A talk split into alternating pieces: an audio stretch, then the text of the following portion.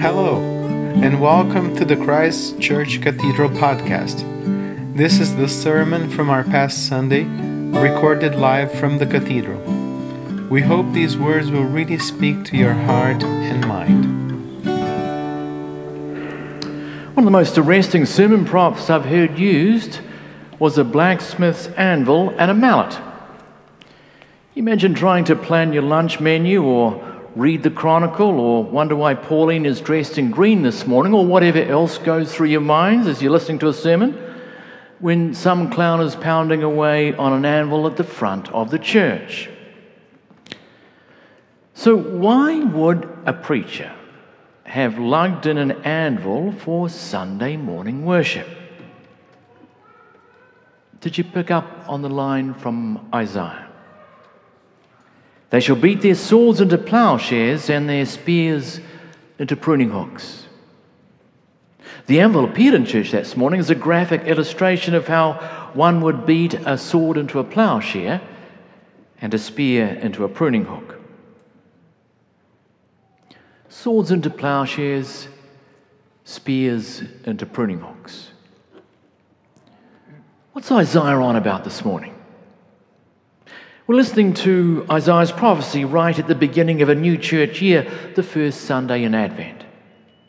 Yes, a, a new season in a new church year. Only it's so much more than that. Today, we recall that in God, everything begins again. Our liturgy reflects in a, in a small way the utterly new thing that God is up to in God's world. So, Advent is a season in the church calendar when we are reminded that we stand on the threshold of something entirely new, something which the people of God have longed for, something which, left to our own devices, we could never, in and of ourselves, bring about.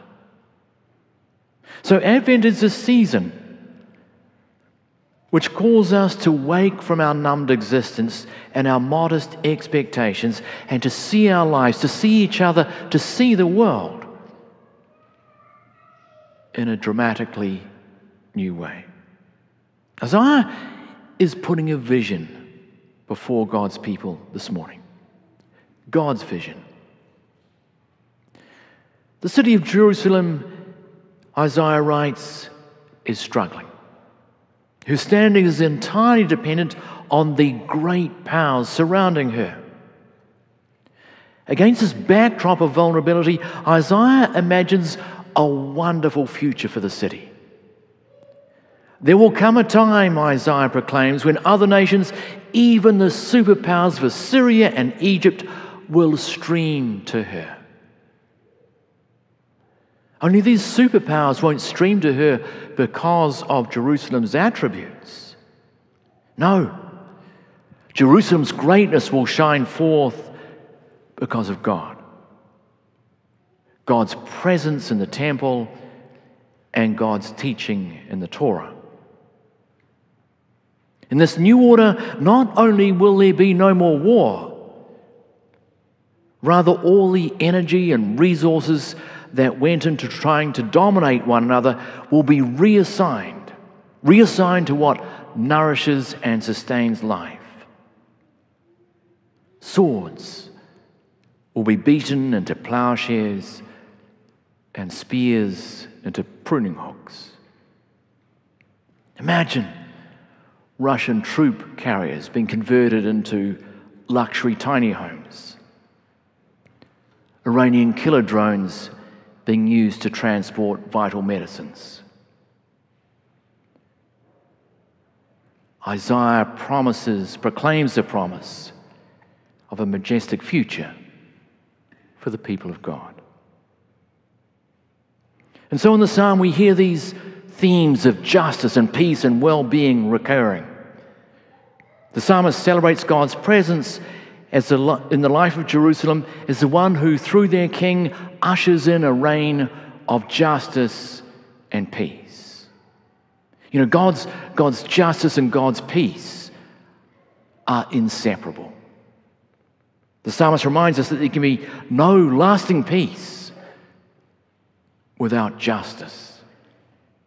It's only when Israel is committed to the well being of all God's children in her common life that there can be peace. Peace, God's peace, justice, God's justice, go hand in hand. In other words, God's peace blossoms when we take seriously our shared responsibility to look out for each other, to care for one another. That's the future, God's future, that Israel, the people of God, have been hoping for. They know it's what God intends for them, and they trust in God's faithful promise. So, the new church year, the season of Advent, begins with this vision a vision for a new order, a new way of being together, which God holds out to us, which God promises. Now, as Christians, we share the same hope as our Jewish siblings. We long for these same things that we read of in the Old Testament readings, the Hebrew scriptures justice and peace and well being in a world that God cares for, that God heals, that God blesses. But there's a difference for us as Christians. And that difference for us as Christians as we hear in the New Testament readings, is that these long standing hopes become much stronger, much more intense, much more real. God's promises become more real for, for us. They move from the future tense into the present tense. And the reason that these promises become more immediate and more real for us as Christians is because of Jesus Christ. The one whose first coming we're soon to celebrate, the one whose second coming we eagerly await during the season of Advent. Jesus' presence in our midst as God Emmanuel, God with us, both announces and enacts this entirely new creation. This reign of justice and peace and well being, which the people of God were so eagerly awaiting for across all those centuries. As Christians, we see God's future breaking in to the present. It's for this reason that Jesus is so insistent in this morning's gospel that we are to be a people who wait and watch. Wait and watch. Wait and watch. During Advent, we wait and watch for the ways in which God is already doing justice, already doing peace, already doing well being right under our noses. Whenever and wherever we recognize those signs, we see that God is making good on God's promises to us. And that's the thrust of what Jesus is saying in this morning's gospel is, is he paints this weird and wonderful picture of the end times and his second coming. Jesus warns us against engaging in idle speculation about the exact time and date. He couldn't be clearer. But about that day and hour, no one knows, neither the angels of heaven nor the Son, but only the Father. Jesus reminds us that we're not to waste our time reading tea leaves. Rather, we live in the here and now on the basis of God's rock solid promise to you and me that Christ will return in all his glory. And so we can look ahead with confidence, even as we remain firmly rooted in the present. We hear Jesus says to live Noah lives, not the lives of Noah's contemporaries. Noah's compatriots thought he was nuts building an ocean liner in the middle of the desert. I mean, they had enough going on in their day to day lives, worrying about putting food on the table and their forthcoming weddings. They just assumed that life would be as it always had been.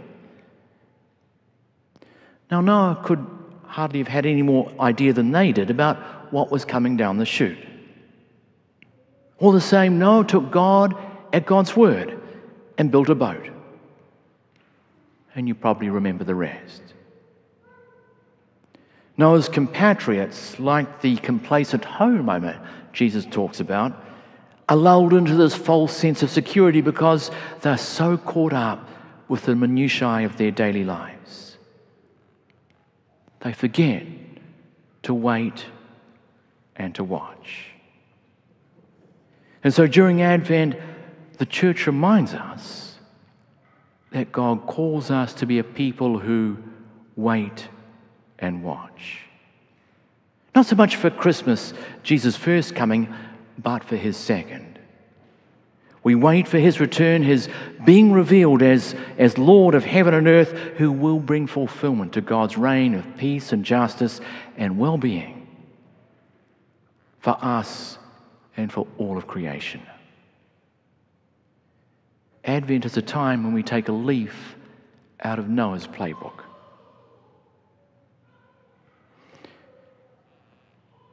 Just to conclude, then, as we wait, we also watch. Watch for those instances in our very midst where this new order of God's justice and God's peace and God's well being is already breaking in. I wonder, I wonder what signs you see here at the cathedral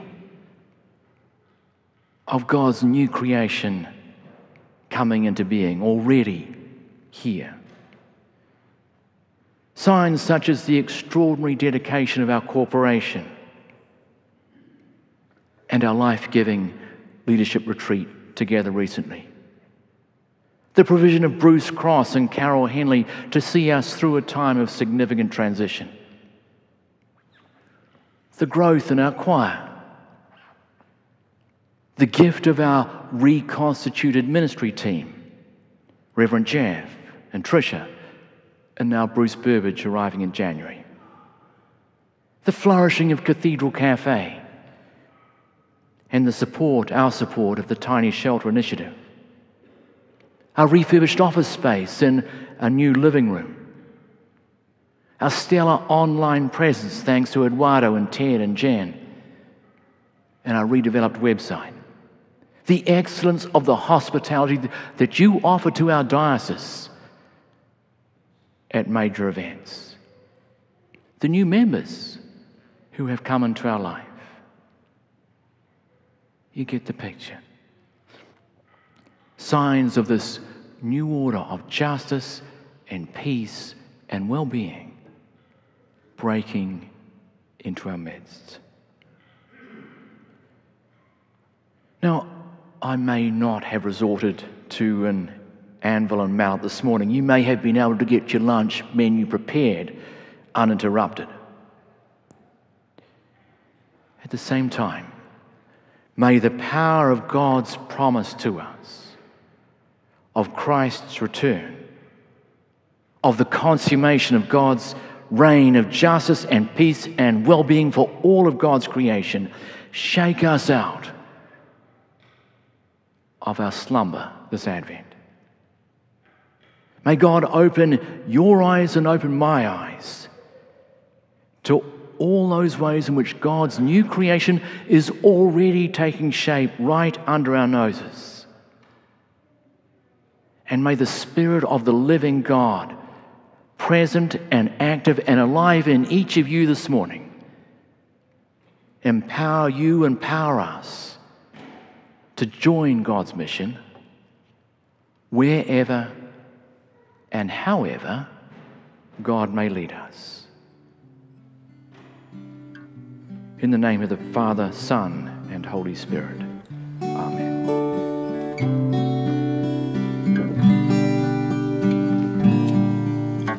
Thanks for listening. This podcast is a production of Christ Church Cathedral. Audio editing and original theme by Eduardo Farias. We hope you join us again soon. Have a blessed day.